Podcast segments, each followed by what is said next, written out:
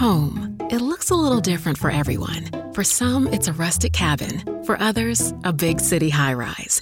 And for others, it's renting a tiny studio that said it had laundry in the building, but the dryer's always broken. And don't get me started on the gym. That's not a gym, it's an elliptical machine and a boiler room. And let's not even discuss parking. But no matter where you call home, Geico makes it easy to bundle and save on renters and car insurance.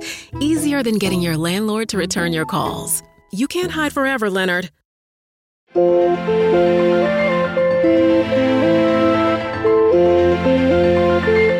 Say It Ain't Contagious with Adrian Burgos, Craig Calcaterra, Stephen Goldman, Frank Guridy, Lincoln Mitchell, and Tova Wang.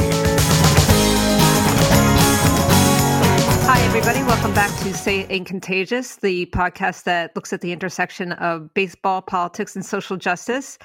I am very annoyed that I was not on the last podcast because it was about what it means to be a fan, which I have a lot of opinions on, but maybe I can squeeze that in at some point. We're here today to talk about uh, baseball owners and maybe some baseball players who have uh, spouted some nonsense this past week and how it is reflective of, I think, bigger problems in baseball and beyond. I'm going to throw it to Craig to introduce himself and also just briefly remind us all of the words of wisdom that were expressed to us this week. Hi, this is Craig Calcaterra of the Cup of Coffee newsletter and this podcast. Kevin Mather was the man in the news in the last week, the now former president and CEO of the Seattle Mariners, who decided to use the August forum of the Bellevue Washington Rotary Club to uh, basically talk smack about every player on his roster, admit to service time manipulation of pre arbitration and pre major league players, and do everything he possibly could to confirm the absolute worst suspicions that players and fans have about the ownership and executive class in Major League Baseball.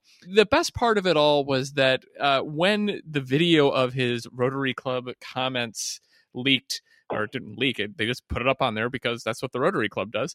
Um, he he tried to say that these are just my opinions, not the opinions of the Seattle Mariners, which are ridiculous considering he was the CEO and president of the Seattle Mariners. Just so by definition, they were the team's opinions, uh, but also just by practical knowledge. Everyone knows the owners do this. The transgression here was was not him revealing some secret. It was that he revealed it publicly, that it came out um, that he said the quiet part out loud, and uh, the reaction from players and others around the league bore that out when uh, the union and everybody else said, "Well, finally, what we all knew already is now out there for consumption," and that's what really led to his downfall. Well, and then there were also Craig D and anyone else um, the comments about some of the foreign-born players on the yeah. team yeah, in addition to the financial aspects of here's how we're going to screw and manipulate all the rookies and everything, he decided that it was very important to say that uh, certain players, some in the minors and some who are now retired longtime major leaguers, their English isn't very good, as if that matters. And uh, uh, one player he referred to a Latin player as loud, and his English is poor. So that that went really well. It was just a, an exercise in in contempt for your for your employees, contempt for people uh, and workers, contempt for fans, contempt for everybody.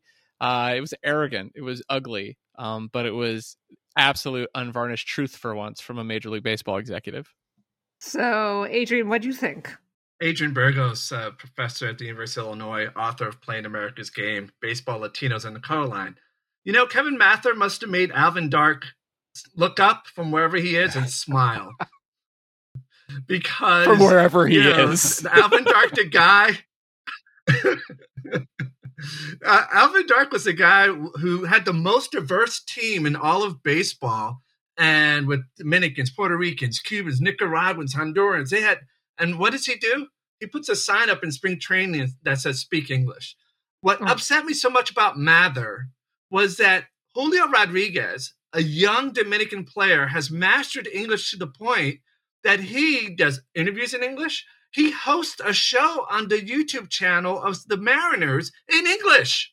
And so, like, what got me was the other Latino players who see that Rodriguez has done all of this work to master English is then held as a negative example. If they're going to do that to him, What are they going to do to the guys who can't speak English well, who don't have the facility to pick up a second language while becoming a major leaguer? And so, you know, this is just this what made me so upset because it's the same attitude that was in the 70s, in the 50s when Alvin Dark became manager. It goes all the way back, and it shows that certain part of Major League Baseball has not progressed. Adrian, Steve Goldman here of the Infinite Inning and Baseball Prospectus. One of the things that really surprised me about those comments, not by Jerry Mathers of Leave It to Beaver fame, but uh, Mariners Mathers, was that the attitude he expressed towards the bilingualism of some of those players and, and where they were on, on the curve of mastering English would seem to have been something that baseball had gotten over. And I think I brought this up on a a prior discussion that we've had of Tony Perez now in the Hall of Fame talking about how when he signed, having come over from Cuba, that he just got dropped in some minor league somewhere. He didn't even know how to order a, a burger. He he was just completely lost. And I know from talking to people in player development that that was the case into this century. That you might get signed out of the Dominican Republic, and in fact, the level of education in the Dominican Republic is so bad that sometimes in the complex leagues within the Dominican Republic, they actually before they can well let, let me circle back. Let me say they we've now gone so far the other way that the smarter teams are taking players who have forgone their their education as teenagers in the Dominican, teaching them in their own language sometimes, and then teaching them English so that when they get here they do have a head start on being acculturated as opposed to being isolated. And it would seem to me that this would be an intelligent way to go about player development, saying let's not have an, an extra handicap of alienation on these young players. But here, this guy is complaining about the expense of that. I, I want to maybe just add a couple things in. One of the things that he said was how he didn't want to pay an interpreter for one of his Japanese players $75,000 a year. That struck me significantly for one, that is, he is really underpaying his interpreter. I've worked with a lot of people who work as interpreters and translators, and they make and, and they wouldn't work for that little money. I mean, it's just not it's not what the going rate is. But secondly, and we've said this over and over, but Japanese players get interpreters, Spanish speakers don't, right? That that, that tells you a lot about a lot about the racial hierarchy of baseball. But what also strikes me is that there's a certain provincialism to the reactionary uh, racism of, of a Kevin Mather, right? It's 2021 if you are an educated person and a wealthy person, you likely, or, or, or not, you likely work in a workplace where there are people from different parts of the world who speak different languages, right? It's not that unusual to have a colleague whose English isn't great. I mean, if that's news in Bellevue, Washington, you know, I, I've never been, I've been to Washington State, but it's 21st century. Everyone speaks a different language, right? The guy comes, I mean, and, and if you're like me who speaks no language well, but a lot of languages a little bit. It's great. I can I know 100 words of Spanish, Russian, you know, Yiddish, Chinese, and it's very useful. The last point I'll make is that we see this with kind of uh, young young uh, like childhood education. Language proficiency is is seen by uh, closed-minded people as a surrogate for intellect. Oh, he's brilliant. He speaks three languages, or or you know he, he only speaks one language.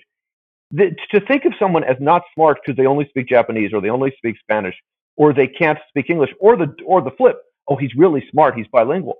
This is this is a strange way to evaluate intellect, and it really speaks to their their closed mindedness.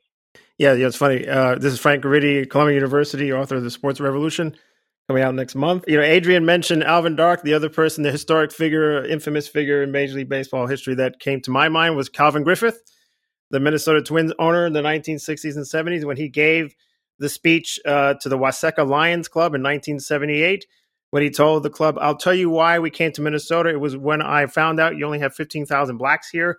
Black people don't go to the ball games, but they fill up wrestling, the wrestling ring and put up such a chant. It'll scare you to death.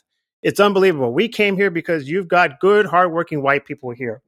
And then he said in the same speech uh, uh, about Rod Carew, his best player, quote, he gets only set, he only gets $170,000 and we all damn well that he's worth a lot more than that. Right? So you know, it, it just I, I, could see Calvin Griffith sort of waving his finger at Mather, you know, uh, and of course he didn't pay the consequences for his uh, for his speech uh, until 2020 when the Twins took down his statue last year. So you know, on the one hand, you see these kind of historic parallels. This is sort of ownership being the way they've always been. And yet there's something particular about this Mather case that I can't wrap my head around. You know, not just the kind of this is the, the bald ignorance, but but the, the ways in which uh, in this day and age, you know, so you know, the Griffith speech gets you know publicized in the, in the newspaper, right? But in this day and age, the fact that he thought he could just say this and there'd be no consequence, I think that's the part that I, I'm having a hard time understanding right? Um, yeah, so I, I, I want to talk a bit about, more about these this generation of owners as opposed to earlier ones. I mean, they're all greedy, they've been racist, but there's something about management now that that I, I find really striking in terms of its its ignorance, but also it's, it's just boldness. And by the way, Frank, who were some of the best players on that Twins team besides Rod Carew of Panama? Zoilo Versalles, Tony Perez, Camilo Pascual, Tony, Tony Oliva, Tony Oliva, yeah, Norman exactly. Killebrew, who was discovered by a right-wing U.S. senator playing in the fields of Idaho or somewhere. This is Lincoln Mitchell, by the way. The other person this reminded me of was Al Campanis. And I know that yeah. we're supposed to see the Dodgers yes. as a progressive organization because of something happened before any of us were born. But Al Campanis, and the similarity is Al Campanis did this on late night television show, television.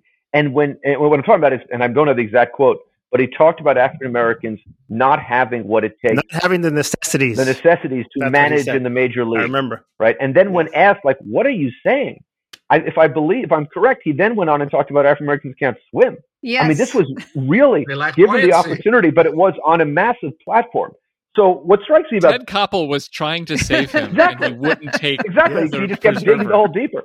But it's it's the arrogance, and it's the arrogance of these people because to some extent, you know, when you've made that much money, the culture tells you what the culture tells you. It's fascinating because Mather is saying this in 2021. And good business sense for an organization like the Mariners would tell them that in order to make a stronger competitive team, they need to maximize what their Latin American players, Dominican players are doing, that they should invest there. That's the only way the Kansas City Royals have ended up in the World Series when was the last time the Mariners were in the World Series? And the other thing is, that would be never. Mather is a baseball lifer in the Mariners organization. So it's not like, oh, my generation, this is what we thought. He's been in the game. He and he's he really has no excuse. Al Campanis at least grew up in an era where you know a lot of people thought like him. I mean, plus he's a shitty manager or city own, a shitty owner he had a sexual harassment case against him in 2018 too, which I had not heard about that. until this happened. So there's there's that. Yeah, I mean, and then on this, uh, so all of that is true and more. And and I wonder, you know, are we not fully in our post-Trumpian age yet, where you know you can say this stuff without any blowback, or you think people think they can? As, I mean, I don't know anything about Rotary clubs. I don't. I, you're not a member of New York City, and I think um, this was another uh, thing that I missed up out on in the real America. Um, so I don't know what that environment is like, but if you, you know what's funny about I can I can speak a little bit about Rotary clubs. I've, I've never been a member, uh, but I live in in the Midwest where Rotary clubs, the real America, things happen. Real America. Yeah, real yeah. America. I'm, as the real American on this podcast. That's funny. Um, the heartland. The, the, Thank only, you, Archie Bunker. Yeah, right. My only interaction with a Rotary Club is the the Rotary Club. The big thing that people my age knew about the Rotary Club is they would sponsor foreign exchange oh, students. Oh, right. Like they they would sponsor. That's right. And they would sponsor kids from southern West Virginia, where I live, to go to Japan or to go to Europe or go to South America for you know two three months, and then they would sponsor foreign exchange students coming That's in. Cool. And we had actually where I lived was a, a, fairly robust foreign exchange program. We had kids from all over the world that went to high school with us, and friends of mine went everywhere. And so when I saw it was the Rotary Club, you know, my little and you went to what Tiger Stadium, Craig? My friends of yours went everywhere, and you went to Tiger Stadium. my my 30 year old some memory of all this was oh the Rotary Club they're a progress. Oh wait no this is something different. But it's funny about members of the Rotary clubs are called Rotarians, which Rotarians. I always thought was some Armenian Rotarians. Rotarians, which I thought growing up in California it was an Armenian dude who was funding all these scholarships. See, I found it very confusing. And I thought that means somebody from Doctor Who. Rotarians. There, there's something larger there, though. Seriously, that comes from Mather you know getting burned over his comments to the Rotary Club. And it's uh it's all about you know when people when people who are otherwise respectable and we can debate whether or not Mather was respectable before when they get burned in situations like this it's because they think they're in friendly company. When I was a lawyer uh and I would go downtown every day in my suit with all the other white men in the office building um it's amazing what people will say in front of you if you think you're one of them. And they still do. Like you know if i'm if i'm not craig the radical on the internet and i'm just walking around my suburb you know it's amazing what people will share with you uh, if they think you're part of their club. They they will be truthful around other white men of a certain age and a certain assumed disposition Mather thought that he was talking to his friends who where he could he could really spill the tea about the those horrible foreign players on his team and and those poor people that uh, he's going to keep poor as long as he possibly can. Um, it's pretty telling about how institutions work. Uh, not not that I want to throw any more dirt on the Rotary Club, but uh, he he thought he was among friends, and that's why he talked that way. And he never would have said that to the press. He never would have said that to a team meeting. Uh, well, and, do you have so? I mean, I'm I'm not sure that he. So everything I think you just said is right, but I'm not sure, given the arrogance with which he just you know said whatever popped into his head, that he wouldn't have at some point said it. Um, in general, I mean, and going back to the stuff about that this person is overpaid and they settled for you know less money than they they could have gotten, and not bringing rookies up to play to uh, manipulate their service time. He made it so abundantly clear. He was so blunt about what he cared about in managing that team and the business model he was using, which had nothing to do with the game, nothing to do with the fans, and everything to do with saving money. Uh, which has you know come out in the results of the Seattle Mariners club for how many years? Twenty decades. The Mariners' comparative advantage, to the extent they have one, right? Is one, they're one of the top three American League teams on the West Coast, but also it's it's their proximity to, to, to Asia, right? I mean, I mean, to make this insulting comment, I know I believe there was an outfielder who was an absolute legend, perhaps the most popular player in the game on two continents, who starred for the Mariners. You know, like like like you're going to try to burn that bridge. I mean, and and and this goes to you know something we learn over and over again is that none of these people, whether you're talking about you know at any level, with a few exceptions, they're not all that bright yes, Adrian, the hit king, Ichiro, right? I mean, this is just stupid. It's it's racist. It's it's stupid. Like it's just somebody who's not capable of looking at input and and figuring out what is the best thing to say to further his business, his personal interest. And by the way, to uh, to flesh out something or to repeat something Frank said, it's 2021. How did he think this wouldn't get out? That's the part that I just can't understand. I mean, there's the intelligence issue there that you're highlighting. But then there's like we live in a surveillance a surveillance society, right? Everything's recorded. There's no privacy. so you're right, Craig. He thought he was among friends, just the way Calvin Griffith thought he was among friends in 1978, right? But Calvin Griffith, you know, he could have said everything, and maybe there wasn't a reporter there, right? In this case, we don't need reporters for things to get out, right? So that's the piece that I that I don't understand. Like eh, you know, like the, the racism and the ignorance, you know, that's hard to understand. You know, especially as a, a CEO of the Mariners. But the fact that he didn't think this could get out or maybe he did he didn't care. I mean that's the part that that's the part that i that i'm really struck by. That's the part that i can't understand. I'm still hung up on the rotarians. I had a friend who had a case of rotaria once. He got a shot of penicillin and it cleared right up. Told him to be more careful in the future. The mariners haven't been in the playoffs in 19 years which is the adult life of many current mariners fans. And it should be embarrassing to boast about the way that you're making sure to keep the best talent off the field, where you have a very dedicated, very ardent fan base there that really just wants to see this team do something positive at this point. It really could be anything. They're not going to be picky about it. And they have some of the best prospects in the game right now, in part because the Mets were very generous and gifted Mr. Kelenic over to that franchise. But he was saying, well, we're just not going to put that guy on the field no matter what. We just weren't going to do it. Even if we needed it, even he said, he said, I'm paraphrasing just slightly, if we had had enough injuries, you would have seen me out there before you would have seen him out there because we're not going to start his service clock, which not only is contra the uh, basic agreement with the with the players, it's it's not against the letter of it, but it is against the the spirit of it certainly. But it's just a big middle finger to the fans. Here's how he says it. The question of of how does someone like Mather not think that this is, you know, idiotic? It's he's in a business that doesn't require you to be very smart. Owning a major league baseball team or being the president of a major league baseball team is, you know, you put yourself into a monopoly protected situation where there is very little competition. It's a cartel. Um, the, the, best way I, I, saw it, there's a guy who writes a Mariners blog named uh, David Skiba. I hope I'm pronouncing his name right. It's called uh, uh, Dome and Bedlam. He has a podcast as well, and he wrote the other day. Uh, the great gap of self awareness in folks like Kevin Mather, both inside and outside the sporting industry, is they believe they are great business minds, and they're patently not that. Yeah. They're inheritors of a gold mine that grows its own gold. They have done nothing to make it, yet it still produces its own value increasingly over time. And it goes on like that as far as, you know, these are guys who just fell into it. And they think because of where they are, they're they're some sort of geniuses and they're not all you have to do all you have to do is avoid completely screwing up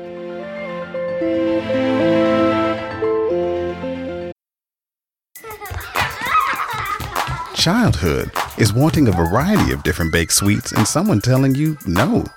Adulthood is wanting a variety of different baked sweets and being able to go right to Mickey D's to get every single one you want. Whenever you want.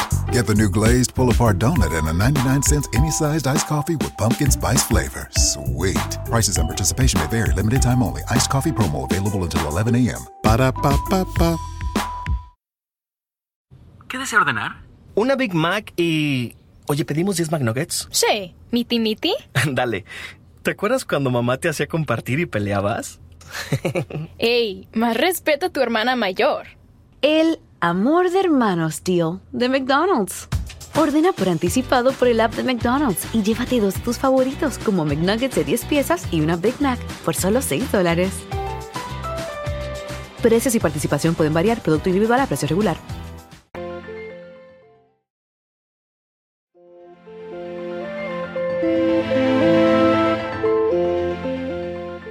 Other thing, I, this gets back to what we talked about on uh, the last interstitial podcast on fandom, because you know what is he, Mather saying to the Mariners fan? We'd rather give you a very bad product than put a more. King Felix is retired or gone from Seattle. Ichiro has been gone for like. What do the Mariners fan have to look forward to? Kelenic and the other young guys and Rodriguez coming up and playing for the big league team. And here you have the CEO president saying, we're going to keep them down as long as we can. The fans don't care about your profit margins. Give us a decent team that we can root for. You say the fans don't care about your profit margins. What strikes me, and, and I know Stephen and, and, and others have touched on this in the past, is that the owners have done such a good job of getting the fans to care about the profit margin. They act as if the if the owners save a million dollars, it's their million dollars, and and that's the biggest victory of all that the owners have have made here is because the fans should be feeling exactly what you're describing. Well, that's like you know Trump with the tax records, his paying taxes, and people being saying, "Well, that just makes him a smart businessman if he didn't pay any taxes." There's this kind of um, I don't know admiration for people who are able to get away with stuff in the business world and I, it is reflective of the business world more broadly uh, in our country about how they operate and think about their staffs and their employees and labor and their workers. Obviously, I mean, just look at something like Amazon, or you have, you know, Wayne's World doing ads about eat locally, eat in local restaurants, and it's for Uber Eats. So it's this kind of thinking, really? and it's it's sad in general. It's really sad that it's in baseball. Yeah, you know the other the person the other uh, the historian again thinking about past owners. The other person I think about a lot is Charlie Finley, the person who owned the uh, the athletics franchise for twenty years, uh, and he notoriously kept a really small um, uh, front office. Uh, you know, in fact, he hired uh, MC Hammer as a thirteen year old to do stuff for him as a, almost like a, an executive. He actually had a title, and one of the things that Finley used to say all the time was that "You don't have to be really smart to run a baseball club. I could just do it myself." And in fact, he was the GM; he did everything right. So that's a different era. No, no doubt, scouting and player development has gotten more uh, sophisticated since then. But I, rem- I remember his I, he said that quite a bit. That this whole notion you need all these people to run a franchise yeah, is a bunch of bullshit. Part, the fun part right? about that story, I think I read, was that MC he got MC Hammer got the nickname Hammer from Reggie Jackson. Yes, that's right because he looked like he looked like Henry Aaron. exactly. The other way that Charlie O. Finley was brilliant is that the Mets decided not to draft Reggie Jackson because his girlfriend yes. had light skin. And Charlie O. Finley oh, hap- was was so brilliant that he had the number two pick in that draft. So that's where you have to be smart. No, he was actually really good at putting a, a ball club together. The other part about the Mather uh, rambles was his uh, his his little diatribe about the ballpark. So it's clear he's prepping. He's got his little um, he's got a little speech to try to hold up Seattle for yet another ballpark because or or for increased police. And that was also incoherent too when he was going on and on about like we we we pay policemen we don't have our employees park over here, but they park over the there. I mean, it the was neighborhood just, has gone to hell. The neighborhood, the whole neighborhood, which is also like a tried and yep. true formula to, for owners to get things from cities, and it's clear that that's part of the talking points. At least it seemed to me that that they're using to try to, I guess, to replace the now outdated Safeco Field, or what is it called now? I forgot what it's called. That's only about twenty years old. T-Mobile. Oh, T-Mobile. Yes. How could I forget? There's a certain sociopathy in what Tova was just talking about, and what Mather was saying. I think about this a lot when someone like Trump says, "Oh, my 13 bankruptcies was me being smart." You stiff your creditors. That's what a smart businessman does. And there there happens to be a music store in my area that supplied I've I've bought guitars there that supplied instruments to uh, I think the Trump casino that just got blown up and they never got paid. This just not a chain, just a local music store with a reputation for supplying high quality instruments and they gave him a grand piano or something and they got pennies on the dollar if anything. And it occurs to me that every time we see somebody eh, or and doing that kind of thing and saying that they're smart, what we're missing is that our reliance on the, the, this is a huge thing in American history, usually to the detriment of unions too, but the sanctity of contract, right? And that if you make an agreement, no one can interfere with that, especially not the federal government. And society breaks down at that point, right? If everyone had that attitude that Trump had, and this will get to Mather in a second, then nothing would work because you'd never know if you and I bargained for goods to to exchange for services, you'd never know if if either party was actually going to follow through on the agreement. So, you know, I give you my society almost broke down just because one person had well right attitude. exactly but so here's mather bluntly saying we are not going to give you a quality product for your dollar. No matter what you do we are just here. We are we are part of the rentier class right? We we are here to prey on you. And it strikes me it's it's less pernicious than say what Upton Sinclair described in the jungle but it seems to me that the mindset is 100% the same that we are going to you know you you are going to get whatever we put in the sausage and you really don't want to know what's in the sausage. It's just it's just what you're going to get. I mention this all the time but when I when I have I've spent a lot of time doing research into the Great Depression, and one of the things that just came up by accident were things like local health officials crusade against glass shards in ice cream. And I was like, that was a thing as late as the 30s that you had to get broken glass out of the vanilla ice cream for the kids. Like that's what happens when businesses have that attitude that it's just hooray for me to hell with you. And it's no way especially in baseball where you have to people have to opt into your fan base to grow that fan base. The first semester of law school and this was in the 1990s, you know, and they still teach it in law school was uh, they teach you about efficient breach in your contract class. Because and they they game the law students into into learning about it. Because oh what's a contract? Tell me what a contract is. And dumb first year law students like me say what a contract is. It's an agreement that can't be broken. Well of course it can be broken uh, yeah, but then you get sued. Well, no, because sometimes it's better for you financially if you breach breach the agreement. And part of it is you have shards of glass and ice cream because it's cheaper to pay out whatever you have to pay for killed kids than it is to remove the shards of glass from the ice cream. We saw this as late as the 1970s with the Ford Pinto thing, where they just decided that we're not going to fix the exploding gas tank because it'd be cheaper to pay off the lawsuits than it would be to re engineer the car. That mindset still exists today. It's not something of the past. It's it's a little more gussied up but uh, in the context of baseball, uh, the object is to win the game. But if it's more efficient to not win the game, we're not going to win the game it always comes down to that and that whole idea of efficient breach whether it's of an actual contract or a or a public trust or or an implicit part of the social contract is just pernicious in every uh, part of the business class before i start having flashbacks to the bar exam which i had to take in the jacob javits convention center Can you get me in there for a vaccine? exactly. I uh, I do just want to. I know you may go back to this the Mather stuff, but I do just want to throw in here because I am the light of this group. that I don't think we've been together. don't don't laugh that much. I don't think we've been together since the Fernando Tatis signing, also, which is a little bit the good news, the flip side of some of this, you know. And I, I do just want to take a moment to celebrate something good, then we can go back to being negative pains in the asses. But but Craig, do you want to talk about the Ken Rosenthal reaction to that, or can I? And, and the ads, the ads, the Oh, advertisement no, of the signing, which you've also been talking knew- about. I knew you guys would end up. don't forget being- Trevor. Please, Trevor will cry if you don't mention him. I'm trying my best, people. Well, I, I'm I'm I'm going to mention. I, I will mention the Tatis signing as far as a fact, and then Steve can take the negative part about the reaction. But the the Tatis signing is ultimately the product of a team doing it the right way, right? Uh, the Padres could have manipulated Tatis's service time, but they called him up uh, opening day of the 2019 season. They gave him every opportunity to become a star. They promoted him as a star. And then rather than play games with him for the next three to six years of his development, they decided to keep that star in town. Now, I'm not going to hang a medal on the Padres because if things go south for other reasons in a couple of years, they're going to try to find a way to trade him or do something. But for now anyway, that's how it's supposed to look. What the Padres are doing is how it's supposed to look, and it's taken up so much ink uh, this this offseason because it is so freaking strange. Because there are no teams doing that, which leads into the media reaction. Take it, Steve. you know, in the early days of free agency, there was this incredible exuberance where players were given 10 year contracts for no particular reason, and all, many of those backfired. Grimsley. It's uh, uh, the the guy with the Cleveland Indians too. I, I'm blanking. Ross Grimsley. No, no, no. Another another pitcher who pitched about one season for them, really bad. He came out of the uh, he came out of the Orioles.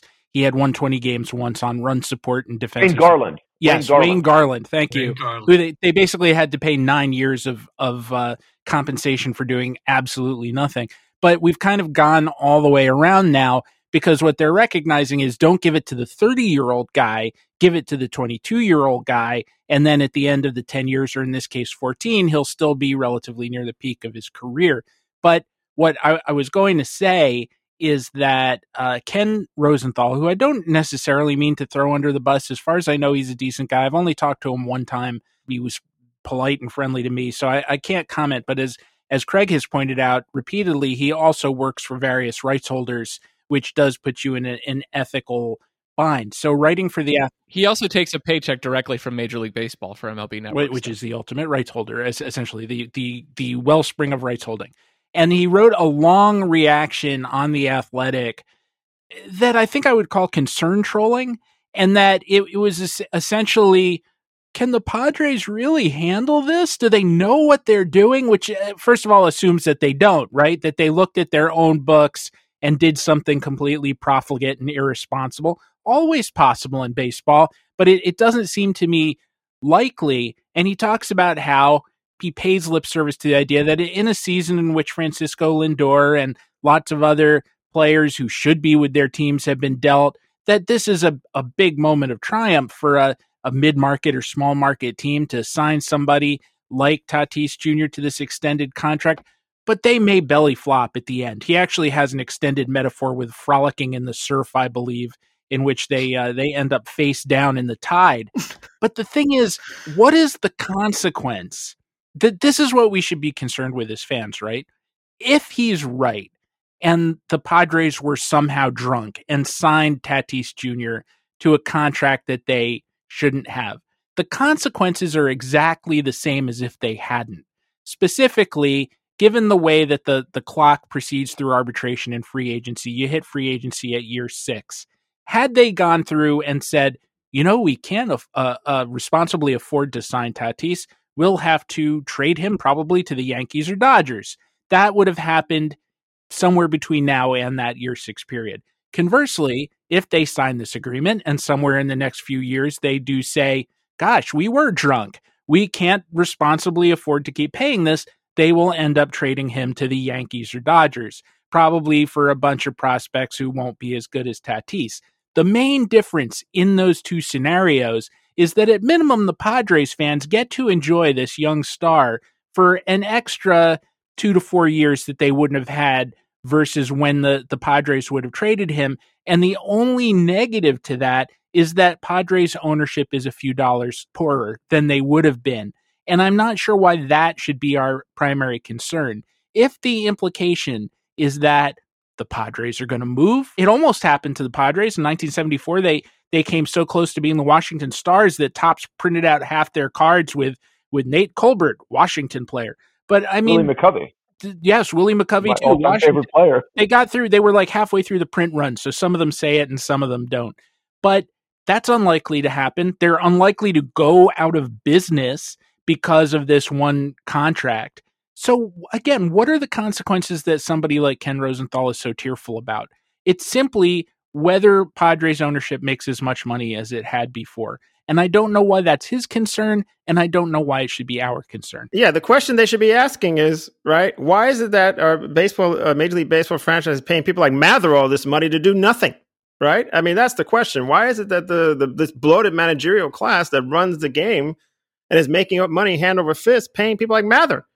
Like, how are they accountable? Right? And I guess the, the, the question is, I guess they're generating profits for them, but that's it. But it's not translating into success on the field at all. Right? Because as Adrian said, this person's been in the game for quite some time right? Uh, it's the same question you could ask of the Jared Porters and these people like that who are constantly, you know, these guys just pay, you know, they just give each other money. That's essentially what they do. Uh, and people should be asking those kinds of questions, it seems to me. Isn't that something that you college professors are intensely familiar with in your own field? Yes, we are. Well, the, man- the, the below the managerial class is not the, specifically the Major League Baseball. Did you also want to say something about how wonderful baseball is about marketing its stars? Well, and that we talked about that. We talked about last week. I mean, a Tatis person is the person who you want to be foregrounding, right? I mean, we talked about this in our last uh, podcast, in which we contrasted Major League Baseball's marketing to other sports, and, and especially the, the NBA. And I think that, uh, in- in spite of themselves, the Padres have this potentially transcendent player uh, who his manager threw under the bus last year. And instead of doing that, instead of putting out ads like they did uh, this week with him and Manny Machado getting all these big salaries, right? Is that who the other player was? I mean, the other, the other, Yeah, yeah. It was it was the most expensive. Uh, what's more? Name something more expensive than the left side of the Padres infield. Oh, it's just which which you know and i saw you see this the other dynamic you see in terms of um, you know highlighting players salaries and this dates from the early days of major league baseball uh, of free agency is the resentment that you see when you know at, at, at the notion that black and latino players are getting all this money right? I mean there's so much of what you see in that era these managers like billy martin being really pissed off at reggie jackson because he's been paid a lot of money right? Uh, and this and these kind of these white guys have been in the game for so long in the era when you know owners you know uh, were dominated you know, kept salaries really low and that this kind of uh, this resentment towards well paid athletes of color is, is part of the subtext in, in that advertisement i thought anyway Yeah, Major League Baseball. For anyone who didn't see it, um, there were two tweets that came from the Major League Baseball account this week, um, this past week. The first one was the Machado and Tatis sitting there next to literally a pile of money, and, and it said, "Name something more expensive than the left side of the Padres infield." It was like six hundred million dollars or whatever the two of them are owed. I and a lot of other people dunked on that really quickly. Major League Baseball deleted that tweet actually, but they still have up one that uh, shows Machado. Uh, Tatis again and a couple of other big contract extensions and it just says that's a lot of money. That was that was literally the the tweet. That's still up.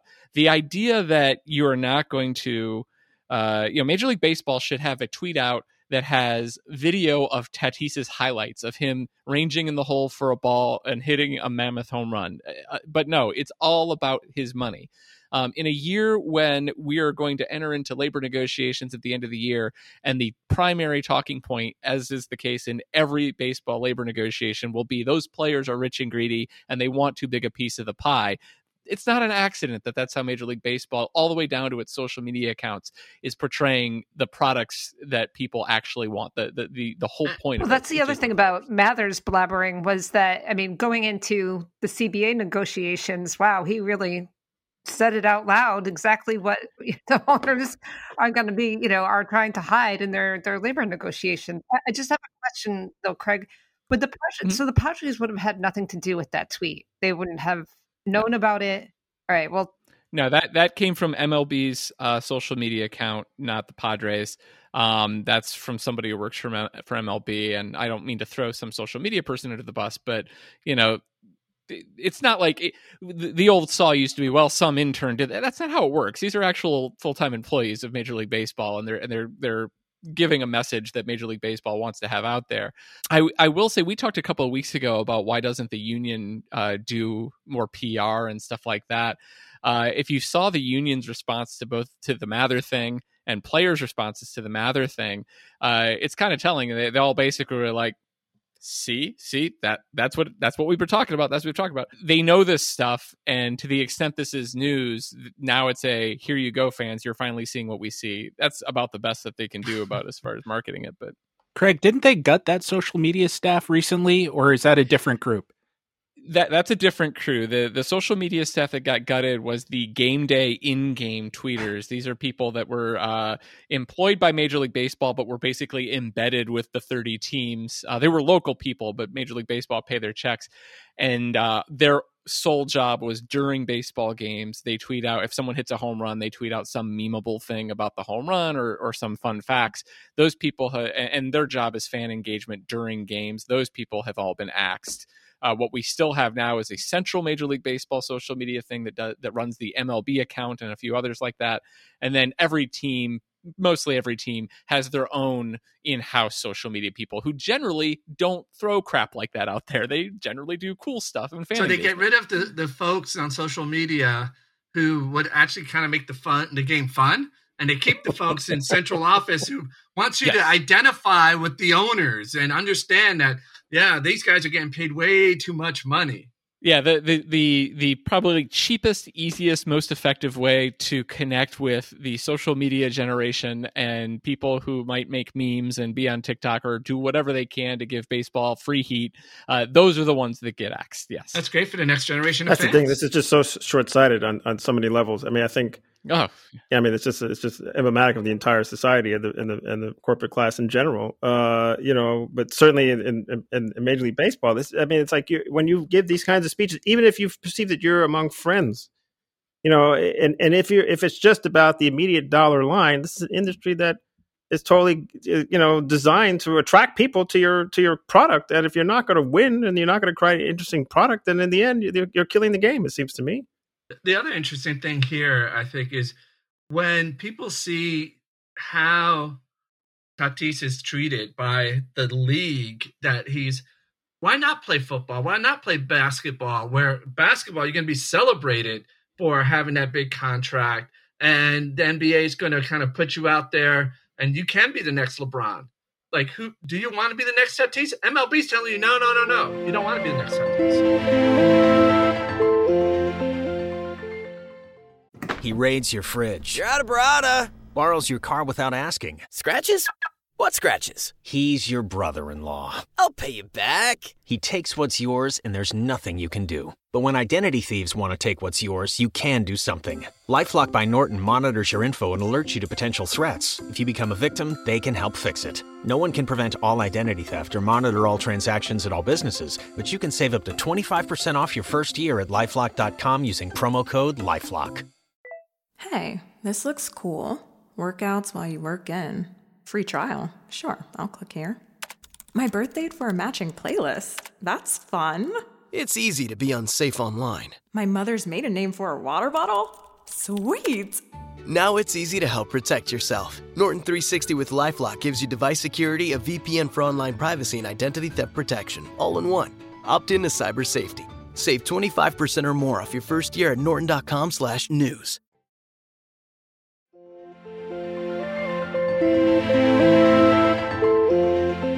Well, can I also just slip in here the other blatherer of the week, which was Trevor Bauer,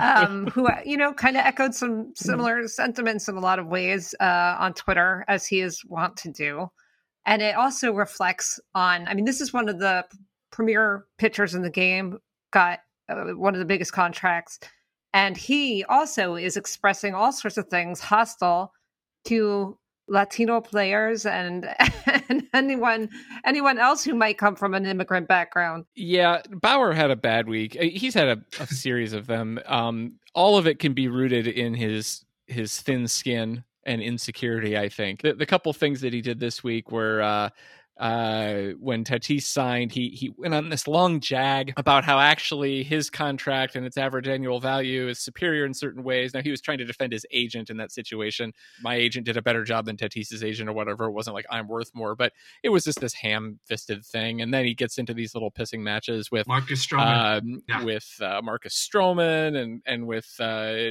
uh, Noah Syndergaard or whatever.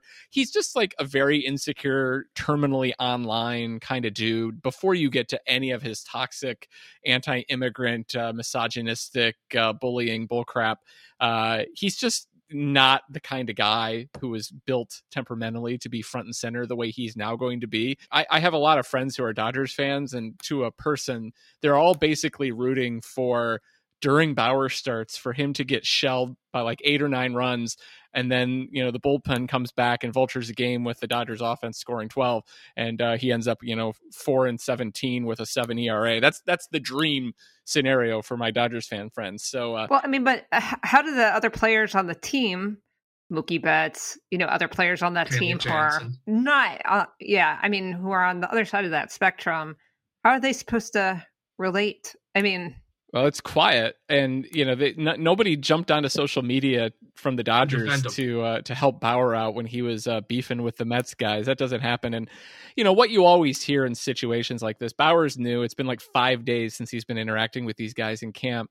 Right now, everybody's quiet. You know, they all have opinions. That kind of like deportment and stuff. I mean, Bauer basically played his way out of Arizona, played his way out of Cleveland uh, because he just didn't get along with people. I'm sure the same thing's going to happen in Los Angeles. You can't say anything about the big new star your, your team just signed. If in two years he's gone or a year he's gone, you're going to see an interview with Mookie Betts or somebody like that saying, yeah, that guy just didn't get it. He's in the same clubhouse as David Price. This this is going to be interesting because David Price is a guy who's very much willing to call a racist a racist, and maybe some folks who may not be racist are racist as well. And so, you know, wow, David Price. I I wonder if the clubhouse guy has their lockers near each other because that just would be so much juiciness going on there. It's really too bad the, the year after everyone is so thrilled with Mookie Betts and he's such a good feel good story. Then to bring that into the clubhouse seems really unfortunate. Yeah, it's it's certainly a, it's a go for it move on the baseball side, and you just kind of hope that you could do the you know I mean the Oakland A's that we talked about in the 70s, the late 70s New York Yankees. There there are a, a bunch of teams where the players didn't get along and the and things were were a little ugly. The you know 24 players, 24 cabs kind of team. I'm thinking the Dodgers front office is just thinking, well, we're going to win a second World Series. We're going to do whatever we can, and if it's ugly in the meantime, it's ugly in the meantime. I, I don't necessarily think that's an illegitimate thing to do because I think the whole idea of team chemistry is overstated anyway. It's always an after effect. It's it's it's a response to what happens. We always are describing what did happen, not what what it is. A team that wins always either overcame things or had good chemistry. A team that loses had bad chemistry. It's a hindsight kind of thing. I, I think the Dodgers front office is is willing to deal with a giant pain in the ass in Trevor Bauer if he can put together two seasons that were kind of like his last season. And in a certain sense, it's it's a move to counteract the Padres getting Blake Snell and all these other guys throughout this year. So yeah, it's a race war. I'm assuming it's an arms war. Race war, maybe race war, maybe race war between David Price and uh, it and could Bauer. be. Yeah, but this is not a situation with, you know, this is not like Billy Martin and Reggie Jackson, you know, just ch- exchanging blows in the clubhouse kind of thing. This is a different kind of tenor. Uh, let's see. Well, it could Hey, be. Tova, They have in the clubhouse. As a fellow Yankee fan, let me throw a, a reference to this is Cliff Johnson. This could be Cliff Goose Johnson and Goose yeah. Gossage. Yeah. Oh, God. Remember that? Those were the days, though. That was But- fun, though. Uh, I but thought it was Goose, fun. But Goose ended up with a broken. Sorry, that goes back to what I would have said if I had been on the podcast last week about how I, I found like people beating each other up in the, the stands and getting into scraps on the field really fun. I mean, maybe it was because I was seven years old, but at the Probably. same time.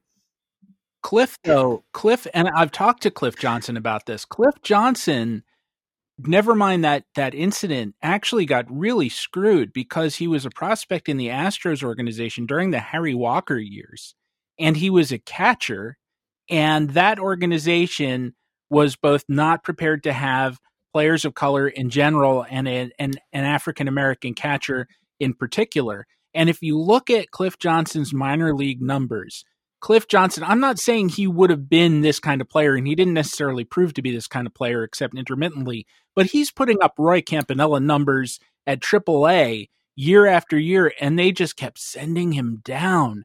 And again, he had defensive deficiencies at catcher. He was not great at it. He was a huge guy to stuff behind the plate back in those days. See, but the difference between that moment, I think, I'm probably overanalyzing, but I, I, let me just hear me out, is that in this moment, Trevor Bauer exists in the era of the angry white man, right? In, in which you know, the Trumpian grievance politics has been revved up for so long now that it's really accessible to anybody and people are willing to just put it out there. In the late 70s, white men didn't feel threatened in the way they do now, right? In in, in professional sports and, and, and in society as a whole. I mean, there's a this is a different context, right? So I mean, like the, this whole this whole dynamic of teammates, white and black teams not getting along, or or Alvin Dark, or these other you know earlier moments happened in a different context. Now, you know, the Mathers and and and this sort of just open admission of just disregard for anybody who's not white and elite, or or or perceived as a non-patriot or some sort of othering, you know, kind of uh, rhetoric is, just so prevalent now, and that, that I can't help but see Mathers, you know, kind of uh, rambles in that context. He started out with the Astros, which was a terrible team on which to be a slugger. Then he was traded to the a- to the Yankees, which was a terrible team on which to be a right-handed slugger. So he he got some really bad breaks in his career as well. It's not just the angry white man, but it's the angry aggrieved white man. But what's happening to Jerry Mathers to Kevin Mathers is a cosmic injustice, the same way Donald Trump has been victims of cosmic yeah. injustice. What I was saying about Cliff Johnson was he got a bad career break being a big power hitting catcher, first in the Astrodome and then uh, and then a right handed hitter in Yankee Stadium. And late in his career, when he became a full time DH with Toronto and even the A's, he was a very good player. But he he he had a rough rough start to his career for all the reasons Steven said, and then for just some kind of on the field baseball reasons. But he was an important part of that Yankees team because they needed a right handed bat. They had a lot of left handed bats in that lineup. Well, they had no backup catcher for Thurman Munson for years, so Thurman was catching 150. They had Fran Healy. They had Fran Healy, who was there because he was a personal friend of Reggie Jackson. Right, and and still is. But you know about that that clubhouse, and I, I wanted to to say this in response to what Frank said too. One of my my all time favorite lines from that period was said by Mickey Rivers to Reggie Jackson and I'm sure you guys know this, and I don't know what the context was, but just at some point, Mickey Rivers said, your name is Reginald Martinez Jackson. You have a white man's first name, a Hispanic man's middle name, and a black man's last name. No wonder you're screwed up. And I, I mean, it's a. I'm a Jewish guy named Lincoln Mitchell, and it's a it's a it's a great name. It's a great it's a great line, but I also think it just points up to sort of well, you know, we we have this this mix of people. We're going to take them as they come. And as as Frank and Lincoln, Lincoln were saying, that everything has become so sort of militarized in terms of these divisions that you couldn't sort of blow it off the same way that Mickey Rivers did. Yeah, Mickey Rivers was my favorite player back then, but that was because that was because of the way he used to like kind of flip his bat while he was hitting. Tova, can, you will very much appreciate this. That Goose Gossage told me when he first got to the Yankees as a free agent, he was being shelled pretty reliably. I guess he was nervous when he first got there, and that the other guys hazed him in this regard rather than be like, oh, you'll just get over it. Don't worry about it. Uh, Thurman Munson will go out to the mound and say, like, so what kind of home run are you going to give up now? And at one point, he's winding up to, he's getting set to pitch, and he turns around to center field and Mickey Rivers is in a three point stance pointed towards the wall. Get-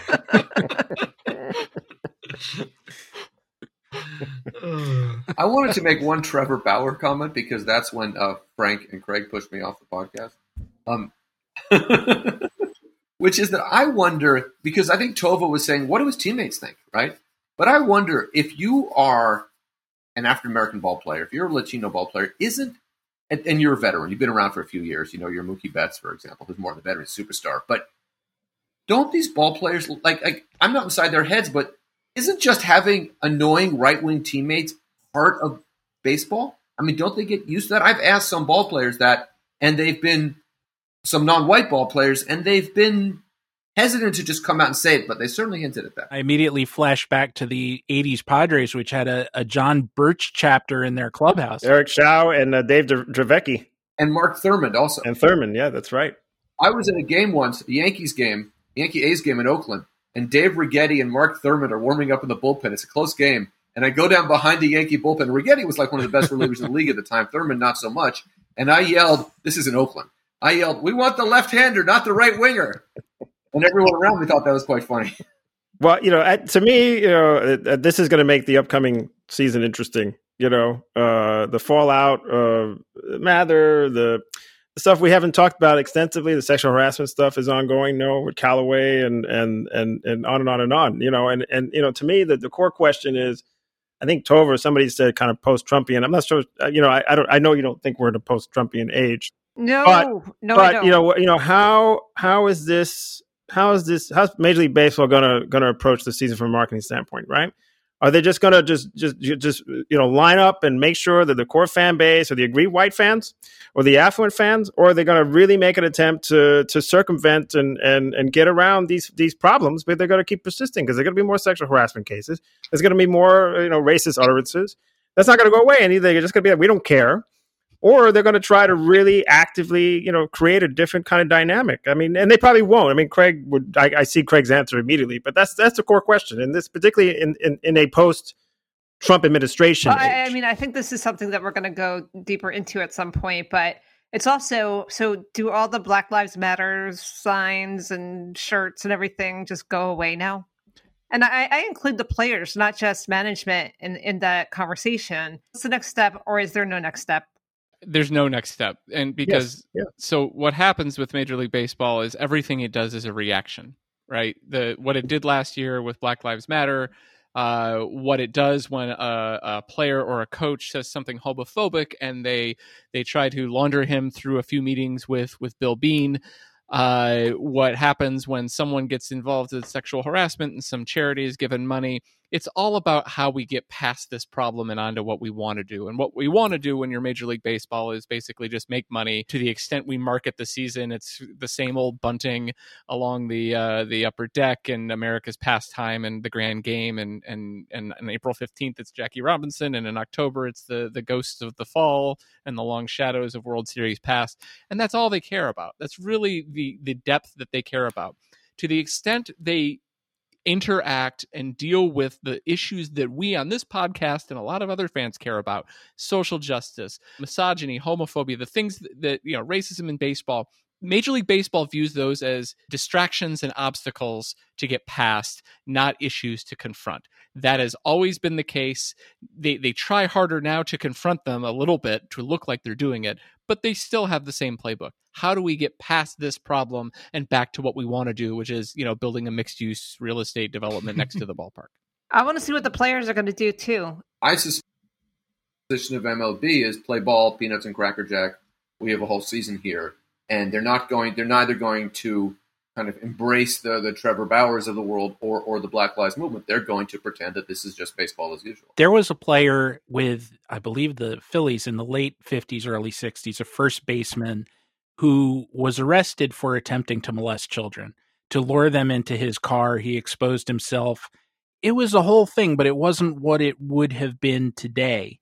And he was suspended by the commissioner's office for a while and he did undergo treatment and then they just let him back in and uh, he ended up playing with the Mets for a while as you would expect in in this in this situation.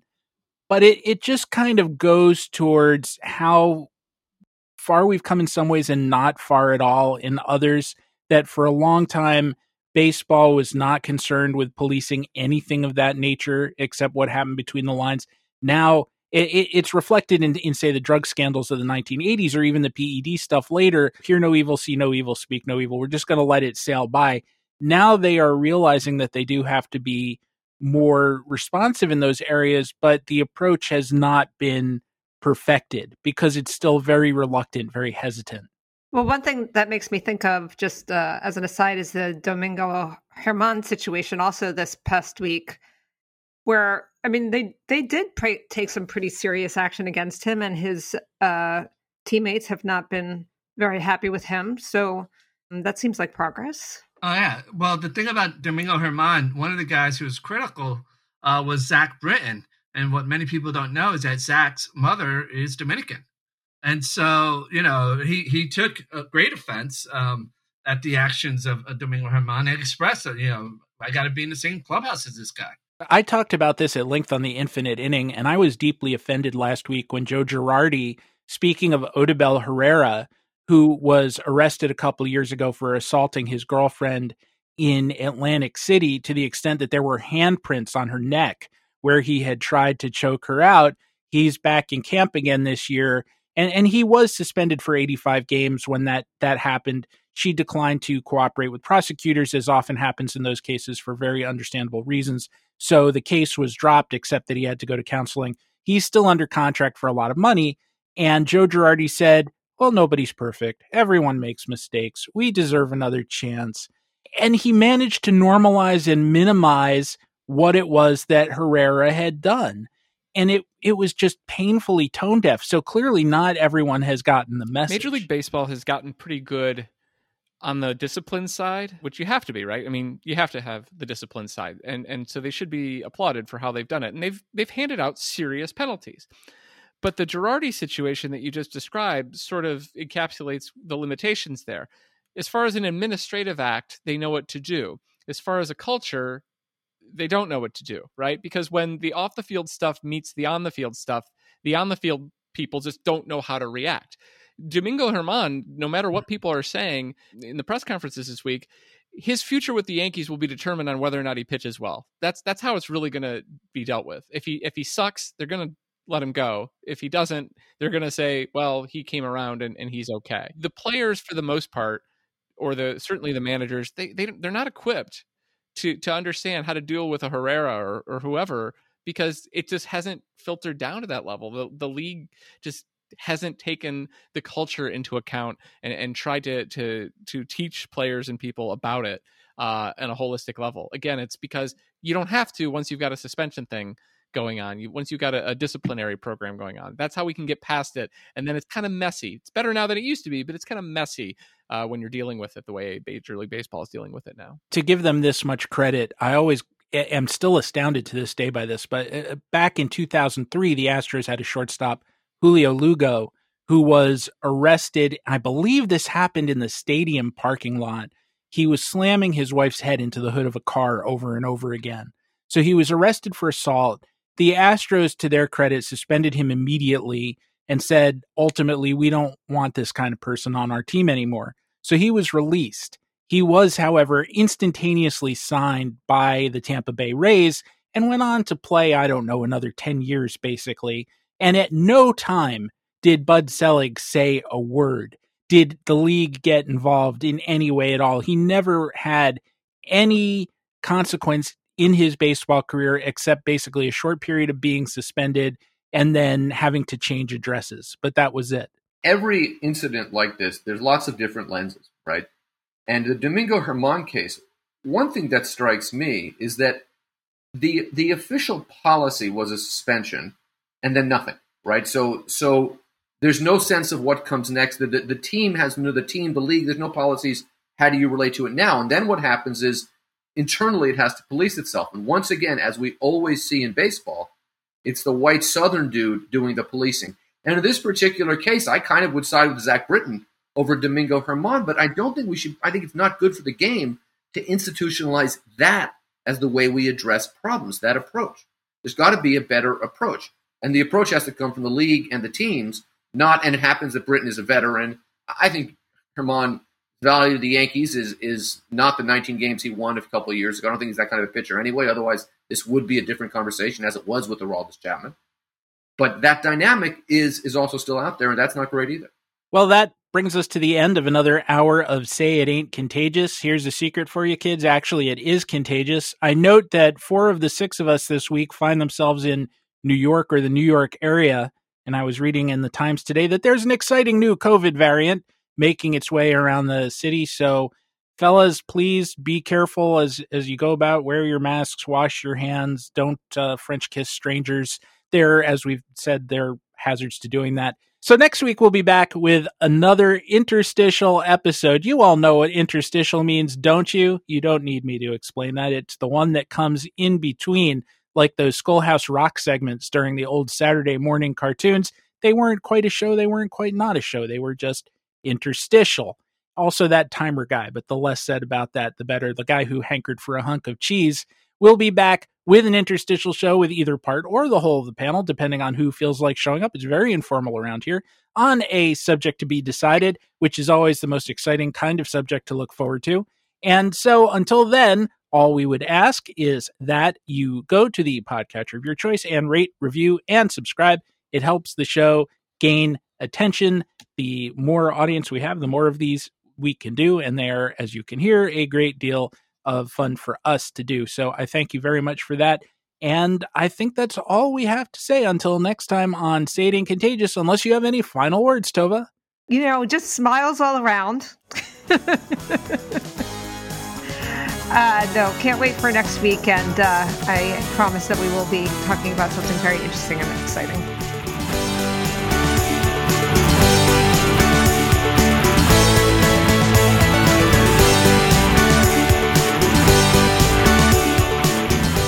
I don't think we should like advertise that we don't know what the hell we're doing.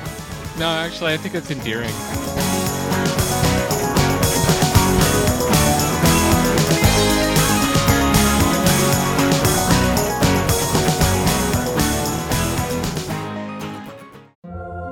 You did it. You woke up today. You even got out of bed. You deserve a reward. We can't all be morning people, but we can all get McDonald's for breakfast. Right now, mix and match a Chicken McGriddles or a McChicken biscuit for just three bucks. Order ahead on the Mickey D's app. Price and participation may vary. Cannot be combined with combo meal. Single item at regular price. Mobile order and pay at participating McDonald's. Ba-da-ba-ba-ba. Se siente bien saber que cuando le pones sirope a tu Big Breakfast with Hotcakes de McDonald's, tú controlas dónde cae. Primero se acerca a tu biscuit y rodea la salchicha, luego llega a tus hash browns y finalmente a tus huevos revueltos, dándoles ese sabor dulce del maple. Ordena por anticipado en el app de McDonald's y que fluya el sirope. Para pa pa pa. Móvil Order and Pay en McDonald's participantes requiere la descarga y registro.